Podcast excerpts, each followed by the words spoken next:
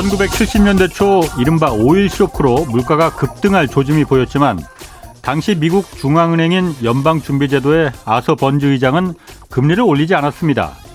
아니 중동에서 석유를 팔지 않는데 미국이 금리 올려봤자 이거 물가가 잡히겠냐는 거였습니다.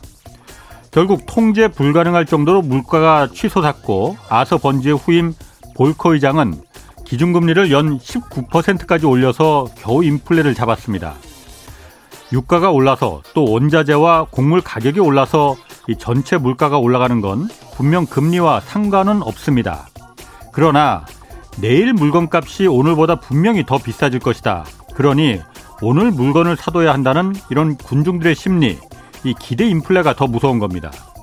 기대 인플레는 돈을 빌리기 어렵게 만들어야 그나마 잡힐 수 있는데 돈 빌리기 어렵게 만드는 게 바로 금리 인상입니다.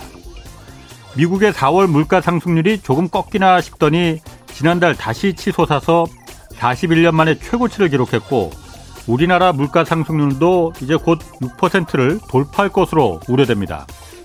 그런데 대출 규제로 한때 주춤했던 가계 대출이 두 달 연속 다시 증가하고 있다고 합니다. 또 다음 달부터는 자신의 연봉 이상으로 신용 대출을 받을 수 있게끔 이런 제도가 허용됩니다. 그러나 지금은 정말로 안전벨트를 단단히 묶어야 할 때입니다. 미국도 또 한국도 이젠 뒤돌아보지 않고 금리를 올릴 가능성이 매우 높습니다. 네, 경제와 정의를 다잡는 홍반장, 저는 KBS 기자 홍사원입니다. 홍사원의 경제쇼 출발하겠습니다. 유튜브 오늘도 함께 갑시다.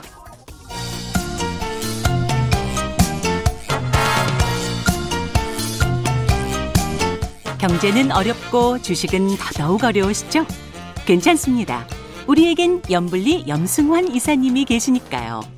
친절하고 정확한 주가 분석. 이 시간 꼭 함께 해주세요.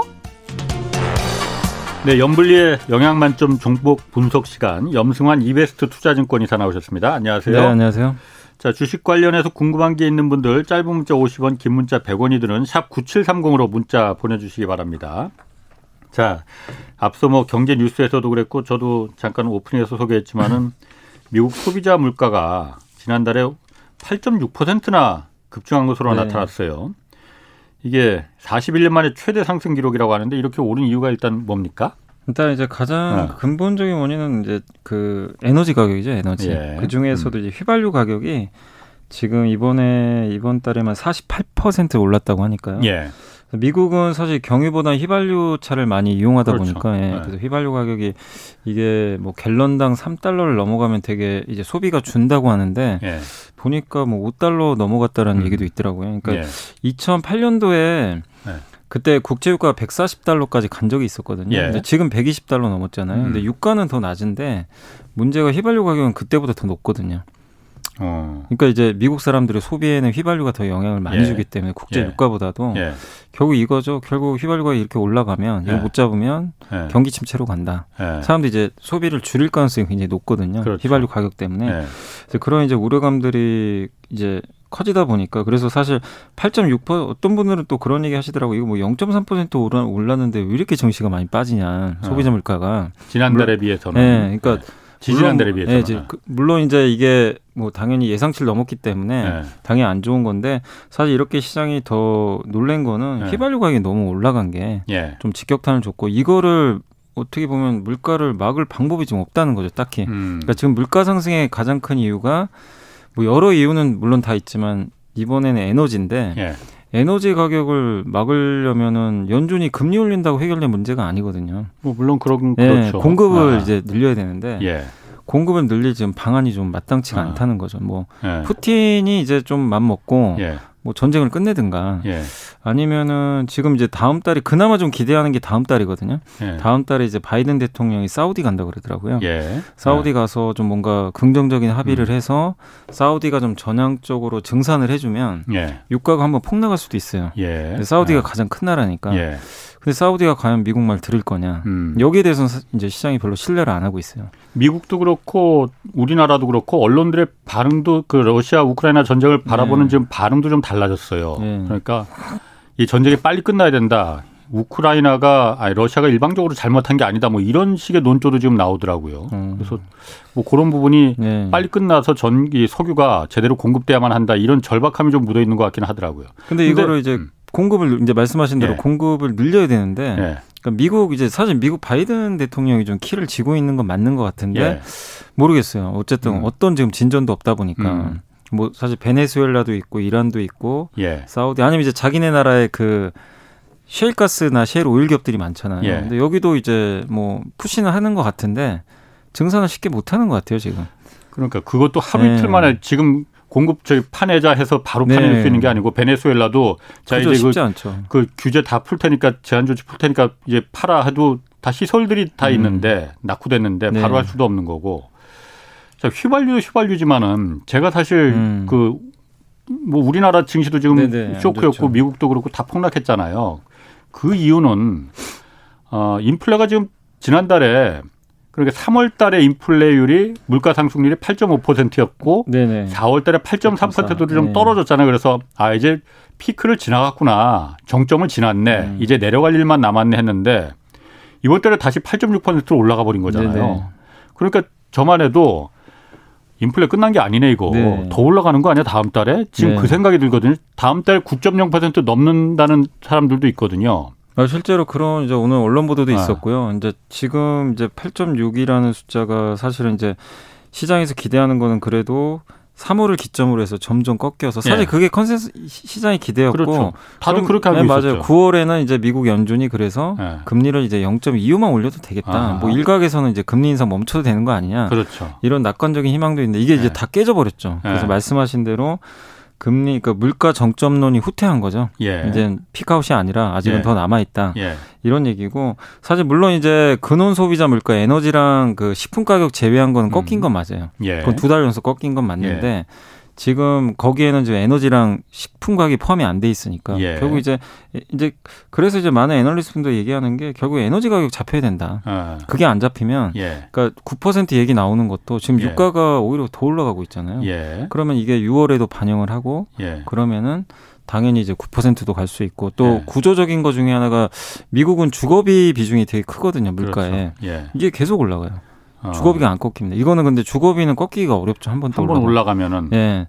그러니까 이거는 어쩔 수 없는 상황인데 예. 이 주거비 올라가는 거에서 이제 물가를 낮추는 방법은 결국에는 이 국제 유가를 떨어뜨리는 수밖에 없거든요. 음. 근데 이거 이게 언제 떨어뜨릴 수 있냐 이거죠. 예. 거기다가 지금 이제 6월 그러니까 8월로 가면은 미국도 driving season 들어가잖아요. 그렇지. 그러니까 예, 예. 근데 이제 추가, 코로나 이후 거의 예. 처음으로 맞는 driving 예. season이죠. 왜냐하면 그동안 밖에 많이 못 나갔으니까. 예. 그러면 또 휘발유 수요는 모르겠습니다. 미국 사람들이 이제 너무 비싸서 안 갈 수도 있겠죠. 뭐 driving season에 여행을. 예. 그렇지만 이제 여행 시즌이 또 다가오고 거기다가 수요 측면에서도 중국이 지금 봉쇄령이 풀렸잖아요. 중국도 이제 원유 수입이 늘 테고. 그럼 수요는 느는데 공급은 어쨌든 증가를 못 하니까. 그래서 지금 9%갈 수 있다는 얘기가 네. 그런 이유들 때문에 계속 지금 나오는 것 같더라고요. 지금 뭐 미국뿐만이 아니고 한국도 지난달에 우리나라 그 소비자 물가 상승률이 5.6%가 그랬잖아요. 네, 5% 넘었죠. 예. 그런데 지금 오늘도 보니까 환율도 다시 좀 진정되다가 내려가다가 네. 원달러 환율이 1,290원대 가까이 지금 네, 올라갔더라고요. 네, 그건 당연히 아, 미국이 지금 화들짝 놀라서 네. 인플레가 지금 꺾인 줄 알았더니 안 꺾이니까는 네. 금리를 껑충껑충 뭐 음. big step이니 giant step이니 이런 얘기 또 나오겠구만. 네. 그러니까 지금 돈이 다 미국으로 다시 달러로 다 몰리는 거잖아요. 그러다 네, 보니까 그렇죠. 원달러 환율이 올라가는 네, 거잖아요. 맞습니다. 그러면은 달러 환율이 달러 가치가 높아지면은 그만큼 수입하는 우리나라가 수입하는 그 가격이 비싸지면은 국내 물가는 더 올라갈 거 아니에요, 그러면. 더 올라갈 가능성도 있죠, 사실. 그럼 다음 달에 그야말로 뭐 6%막 이렇게 더 넘게 막 갈 가능성도 있겠네요. 그러면. 만약에 환율이 진짜로 뭐 정말 고삐 풀려버리면 네. 그럴 가능성도 배제 못하는데 아무튼 한국은행에서도 5%에 좀 몇 달도 있을 거라고 언급은 하긴 했거든요. 뭐 예. 뭐 바로 꺾이는 것보다는. 예. 근데 말씀하신 대로 원 달러 환율이 제어가 안 된다면 더 올라갈 수도 있고 그리고 이제 국제유가도 지금 120달러 넘어갔는데 이게 만약에 뭐 예를 들어서 정말 수요는 계속 느는데 공급이 더 줄어드는데 공급 증가 얘기가 안 나오면 만약에 네. 130달러 가버리면 음. 6%볼 수도 있는 거죠. 근데 이거는 뭐 너무 극단적이긴 하지만 예. 가능성이 게 높지는 않지만 뭐 기자님 말씀대로 어떤 이제 유가라든가 환율 면에서 뭔가 변화가 안 보이면 예.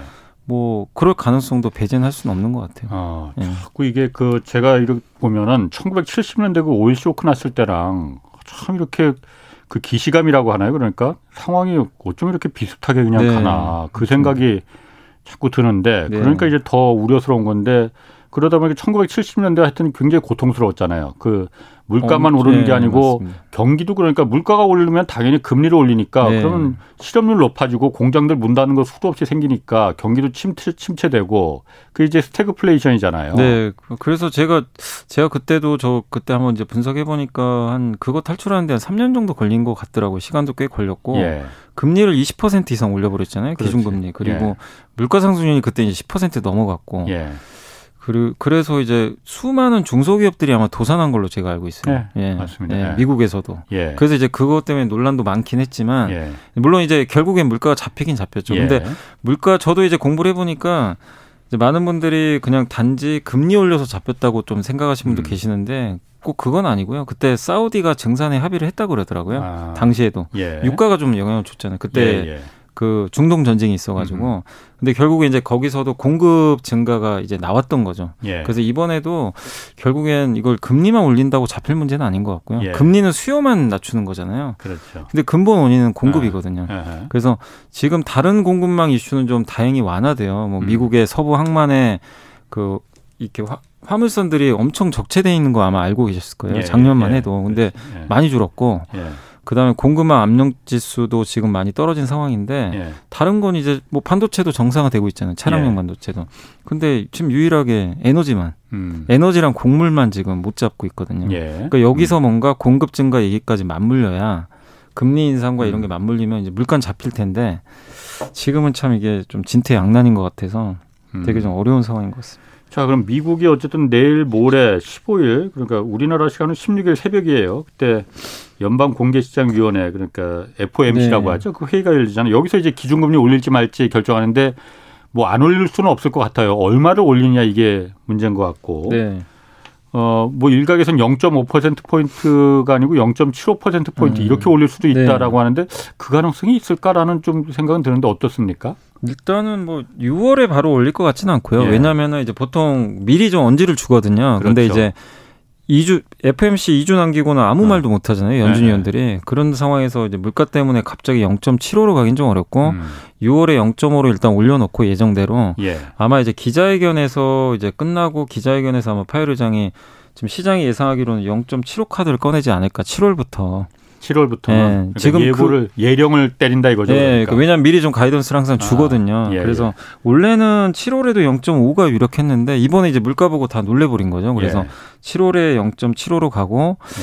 이게 진짜 7월에도 이렇게 계속 올렸는데도 만약에 안 잡히면 어. 9월에도 한 번 더 자이언트 스택 가는 거 아니냐. 어. 뭐 어떤 분들은 1% 얘기하신 분도 계세요. 그러니까 한 번에 0.1이죠 그냥 1% 그냥 순식간에 올리는 건데 네. 너무 좀 극단적이긴 한데 1970년대 볼코장은 네. 하루에 4% 그러니까. 포인트 올린 적도 있었어요. 네. 아.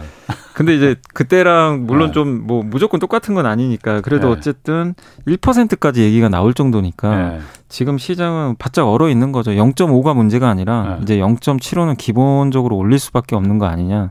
이 아니, 공포감이 좀 생긴 것 같아요. 그러면은 올해 그러니까 당초 예상했던 지금 인플레가 아 지난달에 정점을 이제 네. 쳤어 지난달에 정점을 쳤어 해서 지금 금리도 그렇게 빨리빨리 뭐 올리지 않아도 괜찮겠거니 했는데 지금 다급해 다급해진 거잖아요. 그죠. 그러면은 연말에 일단 미국의 기준금리가 한 어느 정도까지 그럼 올라갈 가능성이 있는 거예요? 원래가 그러니까 원래 예상이요. 네. 그 점도표나 그런 거 봤을 때 2.5에서 2.75 정도 예상했어요. 아. 그러니까 이제 미국의 기준금리는 상단 하단 이렇게 열어놓으니까 예, 예. 그래서 고점을 2.75 정도 잡았고 우리 한국 이제 한국 같은 경우 2.5 정도 예. 이제 중립금리 잡아놨는데 네. 오늘 이제 저번에 이제 이 물가 발표 나고 나서 오늘 찾아보니까 음. 3.5까지 올라갔어요. 아, 그러니까 하단이 3이고요. 어. 최소 네. 3은 기본이고 예. 이제 고점은 3.5까지도 좀 열렸다라는 이제 전망들이 나오고 있습니다. 그럼 우리나라도 그 예상되는 연말이 중립금리라고 하죠. 그러니까 네, 물가 영향 안 네. 주는 그걸 바꾸 좀 수정해야 될 필요가 있겠네요. 그러면. 그러니까 지금 그 이창용 천재도 네. 아마 원래는 이제 2.5 정도 이제 기자의 음. 답변에 그때 당시만 해도 이 물가 발표 전만 해도 미국하고 이, 비슷하게 네, 2.5면 적당한 것 같다 네. 이랬는데 지금 갑자기 상황이 바뀌었잖아요. 예. 유가도 좀 계속 올라가고 음. 그러면 이제 미국과 스텝을 맞출 수도 있는데 근데 아직은 한국은행이 어떻게 할지는 지금 7월에 지금 금통위가 열리니까 그렇죠. 좀 지켜봐야 되겠습니다. 알겠습니다. 뭐 이 내용은 내일 오건영 신한은행 부부장 출연하시니까 이 오건영 부부장이 더 이쪽에 네, 전문가시니까 네, 자세히 좀 그 분석해 보도록 하겠고요. 다음 다음 내용으로 좀 넘어가 보겠습니다. 아 지금 뭐 유튜브 댓글에도 지금 삼성전자, 하이전, 하이닉스 왜 이렇게 반도체주 폭락하느냐. 뭐 그런데 오늘 반도체만 폭락한 게 아니고 다 폭락했긴 했는데 네, 얘기 많이 올라옵니다. 네.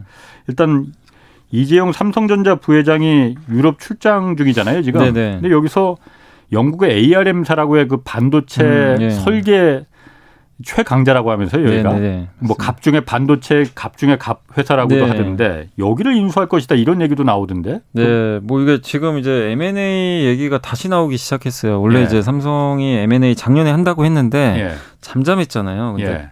이재용 부회장이 이제 갑자기 네덜란드 중 독일 네덜란드 이렇게 유럽 예. 탐방 간다고 하니까 예. 이제 어 그러면은 그냥 가지는 않을 거 아니냐 예. 이런 좀 얘기가 나왔고 일단 이제 간 이유 중에 좀 찾아보면은 그 거기 네덜란드 ASML EUV 장비 만드는 아, 회사 있잖아요. 예, 예. 아마 그거 좀 장비 공급 얘기가 하나 있을 것 같고. 예. 그래서 아마 거기 방문하는 것 같고요. 우리한테 좀 더 많이 팔아달라. 네, 그러니까 EUV로 지금 삼성은 방향을 잡았기 때문에 예. 장비가 많이 필요하거든요. 예. 근데 이제 만들 수 있는 건 너무 적으니까. 거기 ASML이라는 회사가 그, 그 노광 장비라고 하잖아요. 네, 그걸 몇 대나 만들 수 있는 거예요, 1년에? 그게 EUV로는 제가 알기로는 40대까지는 가능한 걸로 알고 있어요. 그래요? 근데 그게 지금 1년에 주문이 다 밀려 있어 가지고 거기밖에 못 만드는 거잖아요. 거기밖에 전 세계에서. EUV는 거기 외에는 방법이 없어요. 그럼 전 세계에서 딱 40개만 팔 수가 있, 1년에 그 정도죠. 근데 이제 매년 좀 늘리겠죠, 조금씩은. 예, 예. 근데 이제 부족한 거죠, 음, 사실은. 예. 그 삼성도 이제 더 달라는 좀 입장인 것 같은데. 예.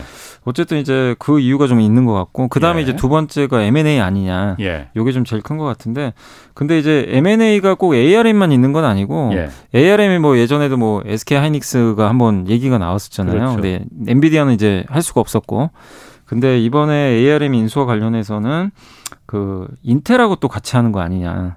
인텔의 음. 그 겔싱어 그 CEO랑 한번 예. 만났잖아요. 예. 근데 그 내용은 정확히 모르지만 예. 인텔도 좀 의사가 있는 것 같다. 뭐 이런 어. 언론 보도가 있더라고요. 예. 그럼 이제 같이 좀 합작해서 예. 인수할 수 있는 거 아니냐. 어. 이런 좀 얘기가 있고 그거 말고 원래 작년부터 삼성전자 계속 얘기 나왔던 게 그 NXP 그 네덜란드의 음. 그 차량용 반도체 예, 예. 요 회사 얘기는 작년부터 계속 나왔어요. 예. 그러니까 이번에 거기 이것 때문에 간 거 아니냐 어. 이런 얘기도 좀 나와요. 그래서 실제로 지난주 제가 알기로는 금요일인가 목요일 날 미국에 예.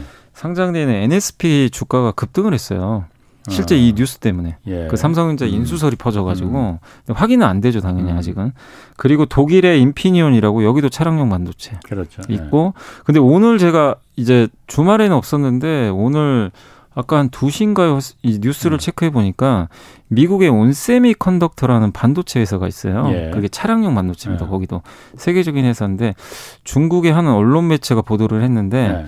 삼성이 여기 인수할 것 같다. 음. 왜냐하면 다른 나라들은 뭐 독과점 이슈나 이런 것들 때문에 인수하기 쉽지 않지만 예. 미국 기업이니까 바이든 대통령하고 음. 이제 합의만 있으면 음.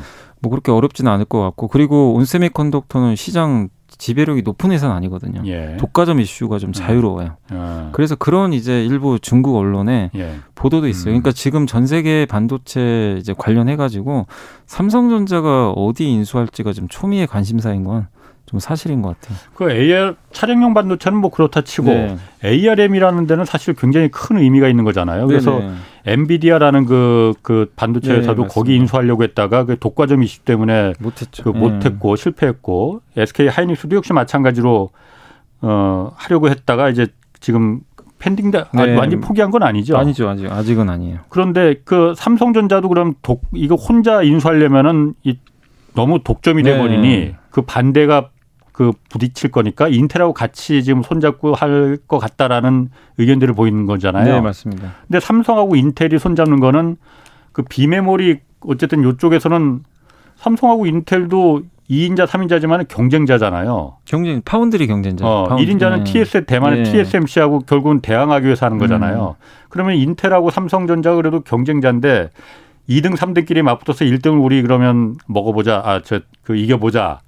이런 그럼 전략인 건가요, 그러면은? 그러니까 이제 이거는 foundry고 foundry 쪽에서는 이제 2, 3등이니까 예. 근데 이제 지금 ARM은 foundry라기보다는 이제 비메모리 그냥 반도체죠. 설계, 음, 설계. 만 하는 회사예요. 예, 예. 근데 설계 설계 회사라고 하는데 예. 이 회사가 만든 그 설계 자산을 가지고 예. 삼성전자도 Exynos라고 한번 들어보셨을 거예요. 그, 그 핸드, 스마트폰에, 네, 스마트폰에 들어가는 예. 반도체 멤, 그 비메모리죠. 두뇌죠 스마트폰에. 그리고 Qualcomm은 Snapdragon. Snapdragon도 퀄, 그 ARM 거를 이제 가져다가 쓰거든요. 아. 이제 이걸 인수를 하게 되면 삼성전자의 가장 지금 큰 숙제 중에 하나가 foundry보다도 이 시스템 반도체죠 비메모리 여기 그 스마트폰에 음, 들어가는 예. 두뇌 있죠. 아. 요게 아시겠지만 저번에 GOS 아. 이슈 한번 생겼잖아요. 예, 예, 예. 이거를 이제 난다고. 이거를 점유율을 높여서 아. 세계 1위 하고 싶은 게 이제 목표예요. 아. 근데 이걸 인수하면 굉장히 좀 수월해질 수도 있는 거죠. 아 그럼 TSMC가 목적은 목표는 아니겠구나. 네, TSMC는 이제 그건 제조 쪽이 제조 쪽이고. 아, 예, 예. 근데 이제 여기서 원하는 건 설계죠, 설계. 예, 예. 삼성도 설계를 하니까. 근데 음. 삼성의 지금 엑시노스 점유율이 너무 낮아요. 예. 근데 이거를 이제 타개하는 방법 중에 하나가 예. 그냥 아예 이제 ARM이 인수해 버리면 예. 또 풀릴 수 있고. 근데 이제 문제는 이걸 인수할 수 있겠냐 이거예요, 지금. 어, 자꾸 독과점 그렇지, 이슈가 생기니까. 그렇지. 그러니까 이제 인텔하고 손을 잡든 예. 몇몇 업체랑 컨소시엄 맺어서 예. 할 가능성이 높은 거 아니냐. 어. 어 그럼 인텔하고 인텔하고 삼성은 더더군다나 반도체 그 비메모리 그 설계 이쪽에서는 굉장히 서로 굉장한 경쟁자일 것 같은데 이 회사를 인수하면은 어떻게 되는 건가? 근데 이제 인텔은 그거죠. 인텔은 모바일은 안 해요. 그러니까 지금 삼성이 예, 하는 건 예. 모바일 CPU고 아. 인텔은 CPU 그냥 우리 흔히 말하는 그 PC, 예, 예. PC나 서버 아. 이쪽이니까 좀 다르죠. 아 서로 영역을 네, 침범하지 않으면 침범, 되겠구나. 파운드리는 겹치는데 아, 예. 영역은 좀 약간 다른 거죠. 그렇군요. 7553님이 어, 이사님 늘 감사하다고 미국 주가 폭락으로 코스피도 폭락 분위기인데 아, 이분이 차이나 전기차 ETF 종목을 물타기해서 아. 그나마 조금 낫다고 네. 하는데 그런데 지금 스태그플레이션으로 가는 상황이라면 이런 종목 비중을 좀 줄이는 게 맞는 건지. 그게 이제 어. 스태그플레이션이 그거잖아요. 물가는 오르는데 경기가 둔화되는 거. 그렇죠. 근데 경기 둔화 그러면 지금 물가를 만약에 못 잡았는데 경기를 어쨌든 이렇게 세워야 되잖아요. 사실 뭐 예. 뭐 각국 정부의 목표도 그거면은 예. 신사업에 투자하는 게 가장 확실한 방법 중에 하나거든요. 예. 근데 전기차는 수요가 성장하잖아요. 뭐 예. 물가 오른다고 전기차 시장이 꺾이진 않거든요. 예. 그래서 지금 미국 그러니까 중국의 아마 그 기업 때문에 아마 수익률이 좋으실 거예요. 그 BYD가 예. 워런 아. 버핏이 투자했던 전기차 회사가 사상 최고가 갔거든요. 어. 이번 이런 장에도 예. 역대 최고가를 돌파해 버렸어요. 예. 그래서 중국 전기차 시장 워낙 커지니까 예. 저는 스태그플레이션 문제가 아니라 예. 그게 이제 성장이 둔화될 때가 문제지 예. 물가하고는 크게 상관없다고 봅니다. 음. 전기차 쪽은. 5790님이 보험업 전망도 좀 부탁했거든요. 보험업 지금 무슨 악재라도 있는 건지 보험 회사들 주가들이 왜 이렇게 떨어지는 건지. 아니 그 이제 생명보험사보다는 이제 화재보험사들은 주가 많이 올랐거든요. 많이 생명보험. 생명보험사들은 아마 자본확충 이슈가 있는 것 같아요. 그 회계 회계 기준을 좀 변경하는 게 있는 것 같더라고요. 예. 워낙 그게 내용이 어려워서 저도 예. 설명드리기 좀 어려운데 그러면은 아마 자본을 좀 확충해야 되는 좀 이슈가 일부 있나 봐요. 예. 그런 것 때문에 좀 부진했던 것 같고. 근데 근본적으로 뭐 금리가 올라가면 보험주는 전반적으로 좀 긍정적일 수밖에 없기 때문에 음. 회계 이슈만 아니라면은 예. 뭐 생명보험사도 그렇게 지금 시장 환경에서 그게 나쁘다고 볼 수는 없는 것 같습니다. 그렇군요. 자, 아까 그 이재용 부회장 삼성 저기 이재용 부회장이 유럽 출장 간 얘기했는데 아, 삼성전자는 이게 8만 전자 하더니 7만 전자 지금 오늘 이제 6만 전자도 6만 2천 원대로 내려갔어요. 네. 이게 이재용 부회장 사면 얘기도 나오고 또 이렇게 유럽 가서 M&A 뭐 얘기도 거론되는데 이게 이런 게 주가에는 전혀 반영이 안, 안 되는 거예요. 이게요. 가 있는 겁니까? 유동성 장세이고 막 그 이제 미래에 대해서 네. 되게 이제 높은 점수를 주는 시장일 예. 때는 그게 작년이었죠. 예. 작년 금리가 낮을 때니까. 예. 그럼 이제 이런 뉴스가 이제 굉장히 시장에선 잘 받아들여지는데 예. 지금은 이제 미래를 본다기보다는 이런 스토리텔링보다는 지금 예. 당장을 보는 거죠. 음. 당장 수요 어떻게 할 거냐. 반도체도 네. 수요 꺾이는 거 아니야? 이제 예. 이거에 더 집중하는 것 같고, 예. 그다음 반도체도 금리 오를 때 어쨌든 유동성이 빠져나가니까 음. 안 좋은 데다가 지금 달러 강세니까 한국의 시총 1, 1등, 3등 기업이잖아요. 예. 이두 개가. 그럼 예. 당연히 반도체 업황을 떠나서 지금 달러 강세에 따라서 원화 자산을 파니까 1순위죠. 그러니까 지금 음. 뭐 삼성전자가 나빠서 파는 것도 있겠지만 우리나라 시장을 떠나는 거잖아요. 지금 외국인들이 예. 이 예. 강, 달러로 바꿔가면서 그때 가장 타겟이 삼성전자겠죠. 예. 그러니까 이제 계속 매도를 하는 거고 그 다음에 지난주에 뉴스가 좀 나왔던 게 뭐냐면요. 좀 두 가지 좀 악재가 있었어요. 작년에 모건 스탠리가 겨울이 온다 그랬잖아요. 예. 그래서 한번 이제 작년 그렇지. 여름에 한번 폭락했다가 예. 결국 아닌 걸로 또 얘기가 음. 나와서 올라가긴 했는데 모건 스탠리가 이번엔 또 공급가잉 보고서를 썼어요. 이번에 이제 가뭄이 왔다. 그러니까 반도체 아. 수요 가뭄이 왔다. 또 이렇게 겨울 지나고 그 겨울이 나 겨울이 아니고 온난화였다고 그 네, 했는데 네. 이번엔 가뭄이라 이거죠. 네, 그러니까 영어로 뭐 어. 드라우트인가요? 그 아, 가뭄이라는 표현 줬어요. 네. 그 보고서 제목이 그렇게 돼 있고 네. 거기서 이제 삼성전자 목표 주가를 8만 5천에서 8만 원 낮췄는데 네. 내용이 수요가 지금 둔, 그러니까 수요가 위축되는 건 다 알고 계실 거예요. 지금 뭐 경기가 이렇게 되니까 모바일도 안 좋고 이러다 서버까지 수요 줄겠다. 이거 뭐 모르시는 분은 없을 텐데 이제 공급 과잉이 생긴다. 거기 아. 이제 over supply라는 표현을 썼어요. 예. 공급 과잉으로 아. 메모리 업황이 하반기 되게 안 좋을 것 같다. 예. 그런 아. 이제 의견을 썼어요. 음. 이제 그 보고서가 나왔었고 지난주에 예. 거기다 또 하나 뭐 있었냐면 그 Intel의 Sapphire Rapids라는 새로운 이제 그 서버에 들어가는 CPU 있죠. 예. 이게 사실은 작년에 나왔어야 되거든요. 1년 전에 나와야 되는데 예. 그래서 올, 원래 계획은 지금 연기가 됐어요. 그래서 올해 아 이젠 드디어 가을에 나오는구나. 음. 뭐 CEO도 한번 언급을 했고. 예. 근데 또 얘기가 또 나와서 예. 올해 연말로 또 연기가 됐대요. 예. 그러면 인텔의 CPU가 자꾸 연기되면 서버 투자가 늦어져요. 그렇지. 그건 그럴 수 그럼 당연히 디램도 못 들어갑니다. 예. 그러면은 어. 공급 가잉에 빠질 수도 있는 거죠. 이게 들어갈 게 지금 못 들어가니까. 예. 그래서 이제 이런 것들이 겹쳐버렸어요 또. 그러니까 지금 어. 뭐 대내외적으로 악재들이 그러니까 이건 뭐 삼성전자가 잘못한 건 아니지만 예. 이게 뭐 인텔의 문제라든가 이런 부분들 예. 또 금리 인상에 따른 경기 위축 이런 예. 것들이 그냥 맞물려 버린 거죠. 그래서 아. 삼성전자에 대해서 외국인들이 정말 좀 어마어마한 지금 매도를 예. 하고 있습니다. 그러니까 하나의 문제가 아니라 복합적으로 지금 다 작용하고 있는 것 같아요. 삼성전자에 그럼 혹시 그 외국 인 자금들의 공매도가 많이 걸려 있습니까 혹시? 많은 편이죠 사실은. 예. 그럼 그런 부분을 이거 뭐 제가 그 그냥 저는 네 저야 뭐 아마추어로서 추정하는 네. 것뿐이니까 그런 외국 기관들이 분석이 어, 그런 뭐 겨울부터 시작해서 이번에 가뭄 이렇게 부정적인 방향의 보고서가 나오는 것도 그거하고 연관성이 혹시 있거나 그렇진 않아요? 그거 뭐 알 수는 없죠. 어. 그것까지 제가. 어. 근데 뭐 그건 수사가 필요한 사실 건가? 근데 뭐 이 전부터도 그러니까 그 예. 보고서 나오기 전부터도 뭐 몇달 예. 전부터도 계속 공매도 많았어요. 아. 그러니까 이것 때문에 미리 공매도를 했다고 우리가 단정 지을 수는 사실 없는 거죠. 예. 추측일 뿐인데 음. 어쨌든 이제 공매도가 많은 상태에서 예. 그런 부정적인 보고서가 나오니까 외국계 입장에서는 또 이건 또 부정적으로 지금 보고서 쏟아지니까. 예. 또 매도 포지션 또 잡았겠죠. 아. 그런 보고서를 보고 예. 거기다 인텔 악재까지 나오니까 예. 이건 뭐 매도하기 너무 좋은 환경이 나와버린 음, 거죠. 그렇군요. 그러니까 이제 맞물렸다고 좀 보는 게 맞는 것 같아요. 그럼 이런 그 반도체 주식의 삼성전자나 하이닉스가 이렇게 어 낮아졌으면은 떨어졌으면은 이런 때 그 사, 그 이런 주식을 사는 거, 이거는 좀 어떻습니까?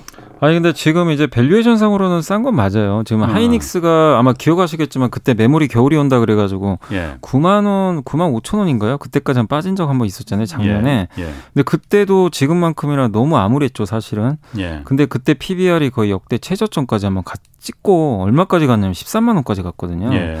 근데 지금도 valuation 상으로 거의 떨어졌어요. 근데 이제 언제 메모리 업황이 또 사람들의 시각이 바뀔지 음. 이건 지금 알 수는 없어요. 근데 그렇구나. 그냥 valuation 상으로는 충분히 좀 네. 저점까지는 온 것 같다 이렇게 말씀드리겠습니다. 8993님이 내일 모레 누리호 발사되잖아요. 네. 고흥에서 저희 경제쇼도 그래서 15일 내일 모레 누리호 발사 특집으로 꾸밀 예정인데 누리호가 성공적으로 발사가 되면은 이게 어, 우주 관련 주가에 영향을 얼마나 미칠지 이건 저도 궁금하네요. 아 근데 이제 어. 미리 좀 올랐어요. 아 미리 우주 항공주들이 항상 뭐 어. 아시겠지만 이거를 네. 다들 알고 있기 때문에 어.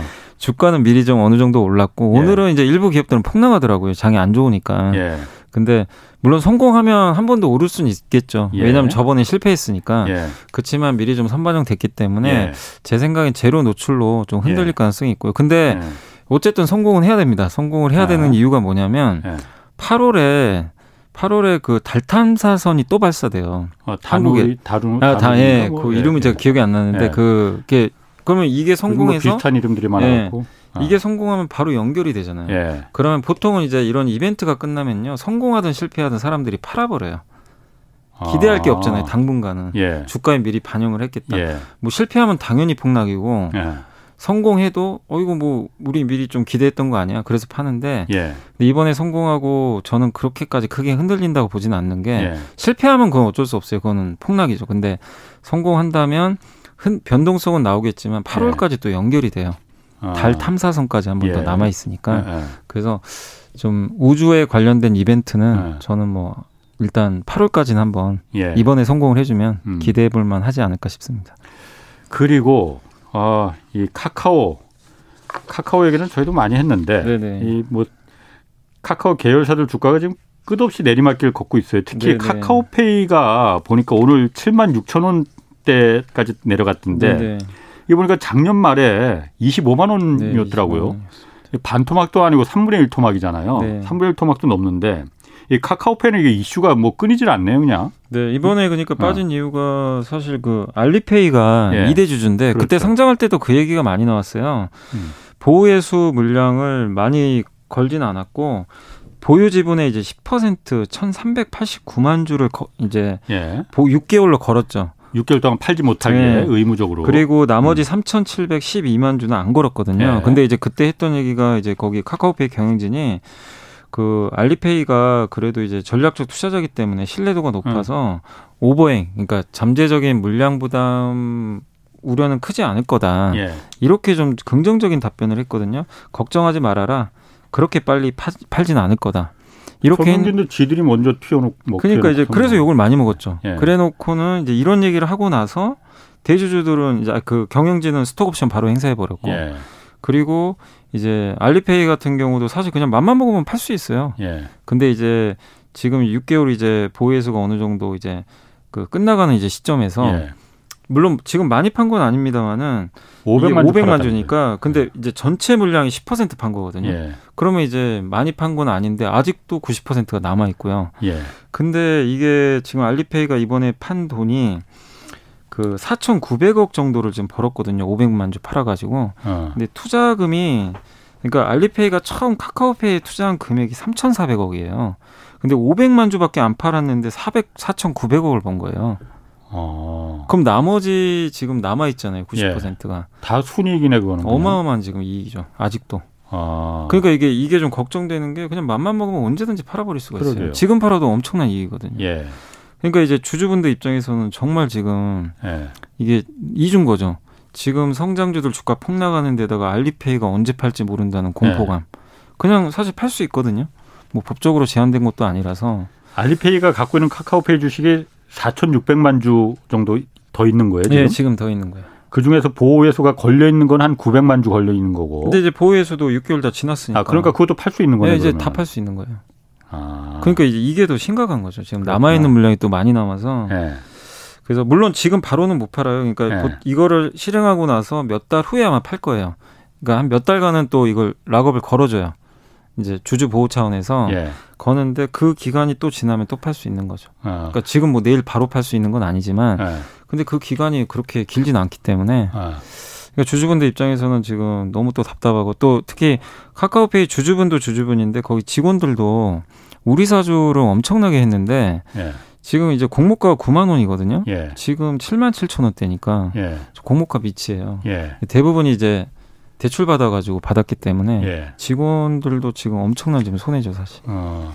아니 알리페이가 거기 이제 전략적 투자자 대주주로 이대주주로 참여했을 때 카카오 네. 경영진들이 전략적 투자자로 같이 갈 네. 사람들이니까 그 의심하지 마라라고 이제 했는데 어, 한 500만 주를 지금 일단 내다 판 거잖아요. 알리페이가. 네, 내다 판 거는 카카오페이가 이거 가망성이 없다라고 판단한 건가 아니면은 이 카카오페이 자체는 가망성이 있는 사업 영역이지만은 그 경영진들이나 사회, 한국 사회에서 그 기업에 대한 인식 이런 부분이 여기는 틀렸다 이렇게 판단해서 판 걸까요? 어떻게 그거는 뭐정알 알 수는 어, 없어요. 물론 뭐, 뭐 어떤 경영인지 근데 이제 그때 기사 중에 하나는 뭐냐면은 예. 알리바바도 지금 자기네도 제코가 석자다. 아. 왜냐면 중국에서 작년에 아마 2년 전에 기억하실 거예요. 알 그 엔트그룹이 상장하려다가 중국이 예. 못했잖아요. 그래서 예. 주가가 어마어마하게 빠졌거든요. 예. 요즘에야 이제 조금 회복되려고 하는데 예. 알리바바도 이제 자금이 좀 필요할 수도 있는 거죠, 사실은. 예. 워낙 주가들이 빠졌으니까. 그러니까 제코가 석자니까 뭐 카카오페이를 챙기기보다는 예. 일단은 그리고 지금 아까 말씀드린 수익이 지금 엄청나게 나 있거든요. 그래서 저도 개인적으로 이걸 뭐 다 팔진 않는다 하더라도 계속 좀 일부분씩 예. 매각할 가능성이 좀 높긴 한 것 같아요. 이번에 만약에 팔 생각이 없었으면 매도 매각을 안 했겠죠. 예. 더 가져갔겠죠. 예. 몇년 정도. 예. 근데 500만 주가 물론 전체에서는 많은 건 아니지만 어쨌든 이거를 팔았다는 거는 앞으로 팔겠다는 좀 신호를 낸 거랑 비슷하거든요. 그렇죠. 옛날에 그 셀트리온도 그랬어요. 셀트리온이 예. 싱가포르 국부 펀드가 예. 지분을 많이 투자했어요. 근데 간간히 한 번씩 지금 블록딜 하거든요. 예. 그것도 음. 이제 계속 해소하는 거죠. 음. 그러니까 이제 이 카카오페이 쪽 알리바바 알리페이도 그럴 가능성이 좀 높아진 것 같습니다. 지금. 아니 그러면은 앞으로 이 카카오페이 주가는 어쨌든 여기 일반 투자자들도 굉장히 많이 물려 있는데 경영진도 먹튀하고 대주주도 먹튀하고 그러면은 여기는 가능성이 주, 그 주가로서 봤을 때는 그거 안 보이는 거 아니에요? 그러니까 이게 지금 물론 이제 기업의 가치는 나쁘지 않죠. 왜냐하면 뭐 예. 뭐 카카오페이 많이들 쓰시니까 예. 워낙 뭐 펀더멘탈도 단단한데 문제는 그거죠. 주식이 아무리 펀더멘탈 단단해도 팔 사람이 많아져 버리면 예. 이게 지금 안 되니까 그렇다고 카카오페이가 저평가 기업도 아니잖아요. 예. 굉장히 고밸류죠. 예. 그리고 실적도 그렇게 아직은 좋은 편은 아니고 예. 그래서 지금 굉장히 어려운데 이거를 뭐 해결하는 방법은 이대 주주가 안 팔아야 돼요. 일단 음. 첫 번째는 안 판다는 좀 그런 좀 시그널을 주든가. 알리바바가. 네. 네. 그리고 아니면은 뭐 실적으로 증명할 수밖에 없죠. 펀더멘탈을 정말 예. 돈을 잘 벌어 가지고 예. 우리 이만큼 번다. 예. 이걸 보여주는 거. 이두 가지 아니고서는 지금 사실상 좀 쉽진 않은 그런 음. 구간인 것 같습니다. 뭐 그러니까 이 자본 시장에서 투자 투자한 금액을 다시 회수하는 건 사실 당연한 거예요. 네. 그걸 욕할 거는 네. 없습니다. 그렇지만은 본인 투자금 회수하려고 이 투자한 일반 주주들의 가치를 훼손시키는 일은 네, 그거는 이거는 정말 있어서는 안 되는 파렴치한 네. 행위죠. 그런데 카카오페이 같은 경우에는 저희가 여러 번 지적했지만은 경영진들이 먼저 나살자고 일반 투자자들을 죽이고 도망가 버렸으니 음. 어느 누가 이런 주식을 살려고 네. 하겠습니까? 네.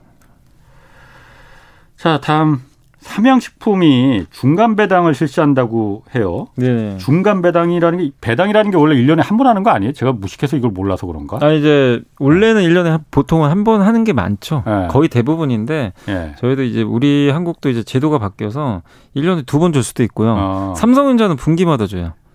특별 배당이라고 뭐 아니 그냥 분기 배당으로 아, 원래 그냥 분기 그래요? 배당으로 바꿨어요 삼성전자가 어. 2년 전부터 1년에 그럼 네번 주는 1년에 거예요? 1년에 네번 줍니다.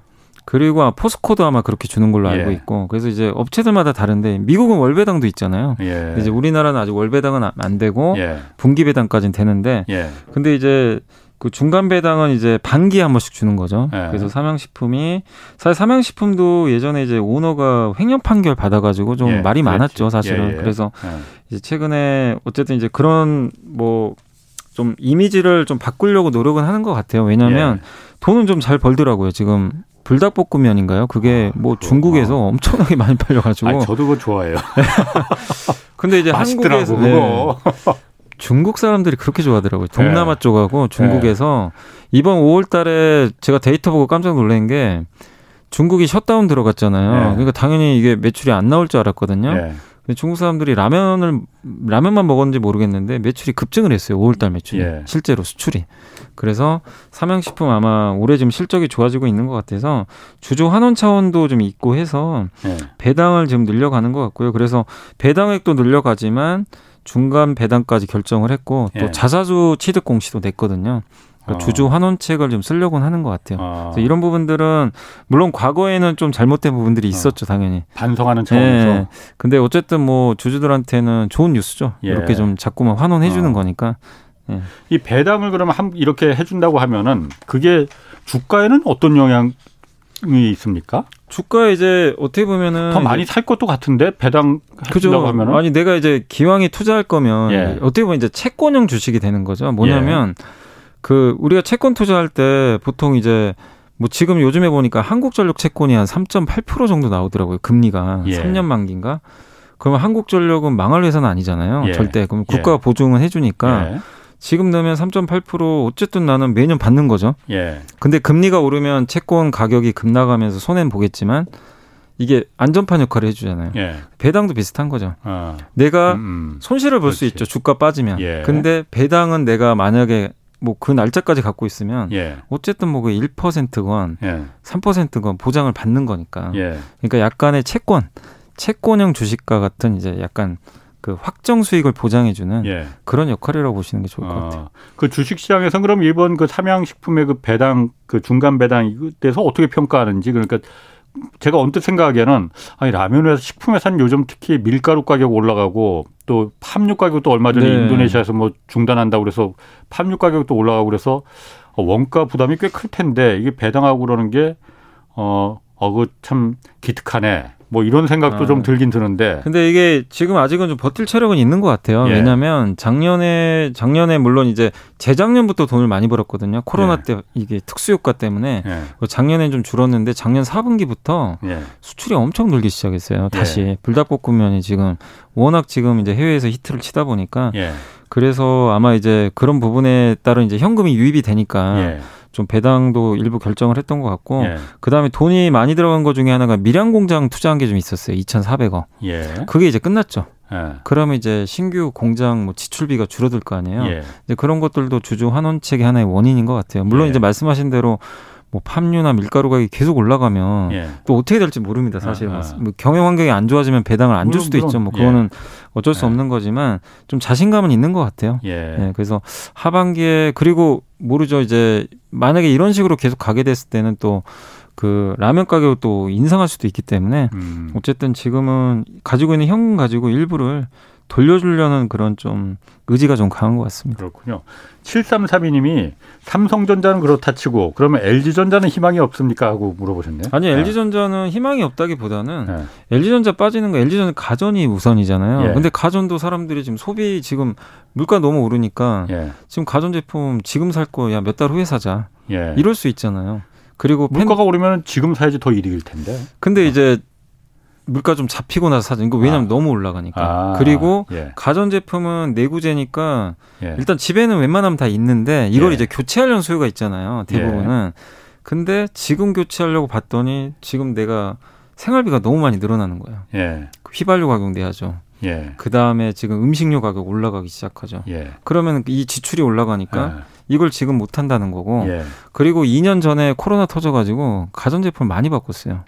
그렇죠. 바꿀 사람은 네. 이제 많이 바꿔 나니까 집안에서 있으니까는 네. 좋은 텔레비전 뭐 노트북도 새로 하나 바꾸고. 네. 근데 지금 어. 이제 reopening 하는데 예. 굳이 이제 바꿀 수요가 예전처럼 예. 많지 않고 음. 그래서 이제 그런 게 겹쳐 가지고 좀 안 좋은데 다만 이제 그래서 이제 LG전자 주가 좀 회복되려면 자동차 부품, 전장 부품 아시잖아요. 예, 그 전기차 예, 부품 예. 이쪽이 회복되면 되는데 예.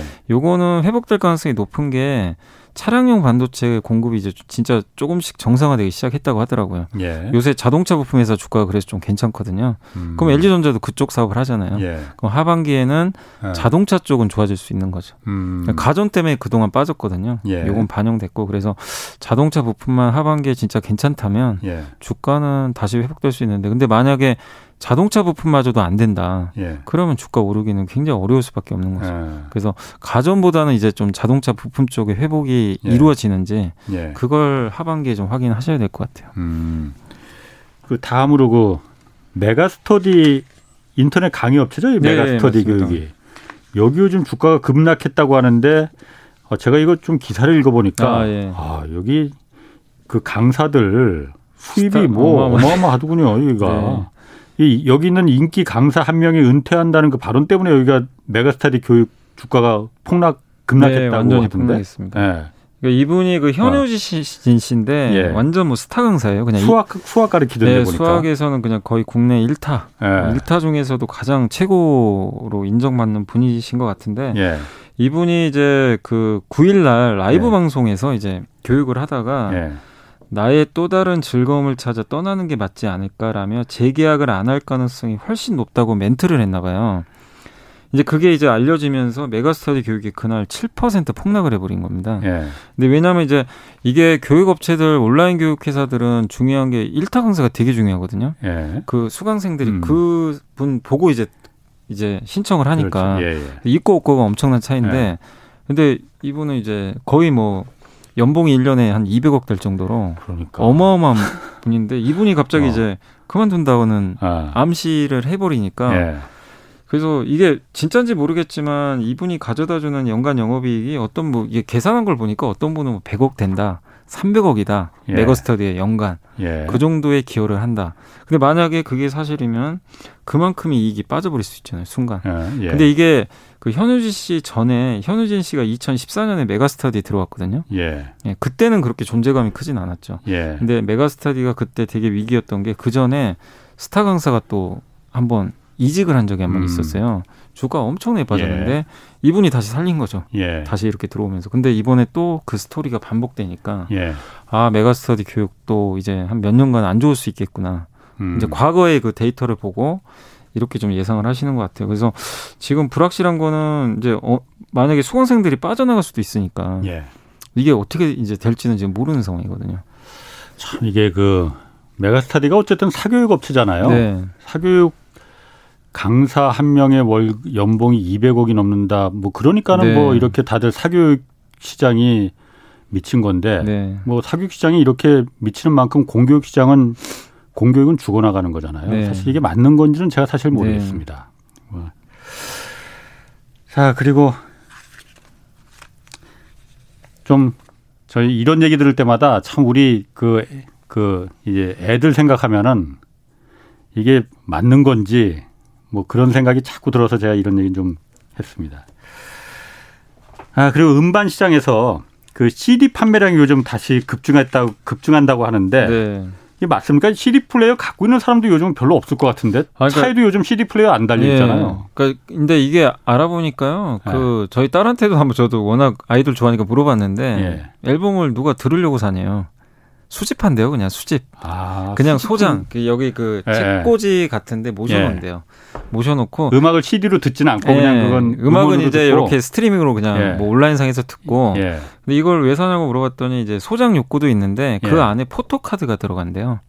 포토카드. 음. 이제 자기가 좋아하는 연예. 근데 보통 뭐 이렇게 아이돌 그룹이 최소 다섯 명 이상이잖아요. 예. 근데 그 중에 자기가 최애 멤버가 있잖아요. 가장 좋아하는. 최애 멤버. 근데 예. 그 멤버 포토카드가 어느 건지 알 수가 없대요. 예. 그래서 보통 이제 한 번의 앨범을 종류별로 이렇게 다섯 개를 발매하나 봐요. 예. 이제 앨범은 똑같은데 예. 포토카드가 달라요. 그래서 어. 그한 사람이 보통 다섯 개 사는 경우가 많대요.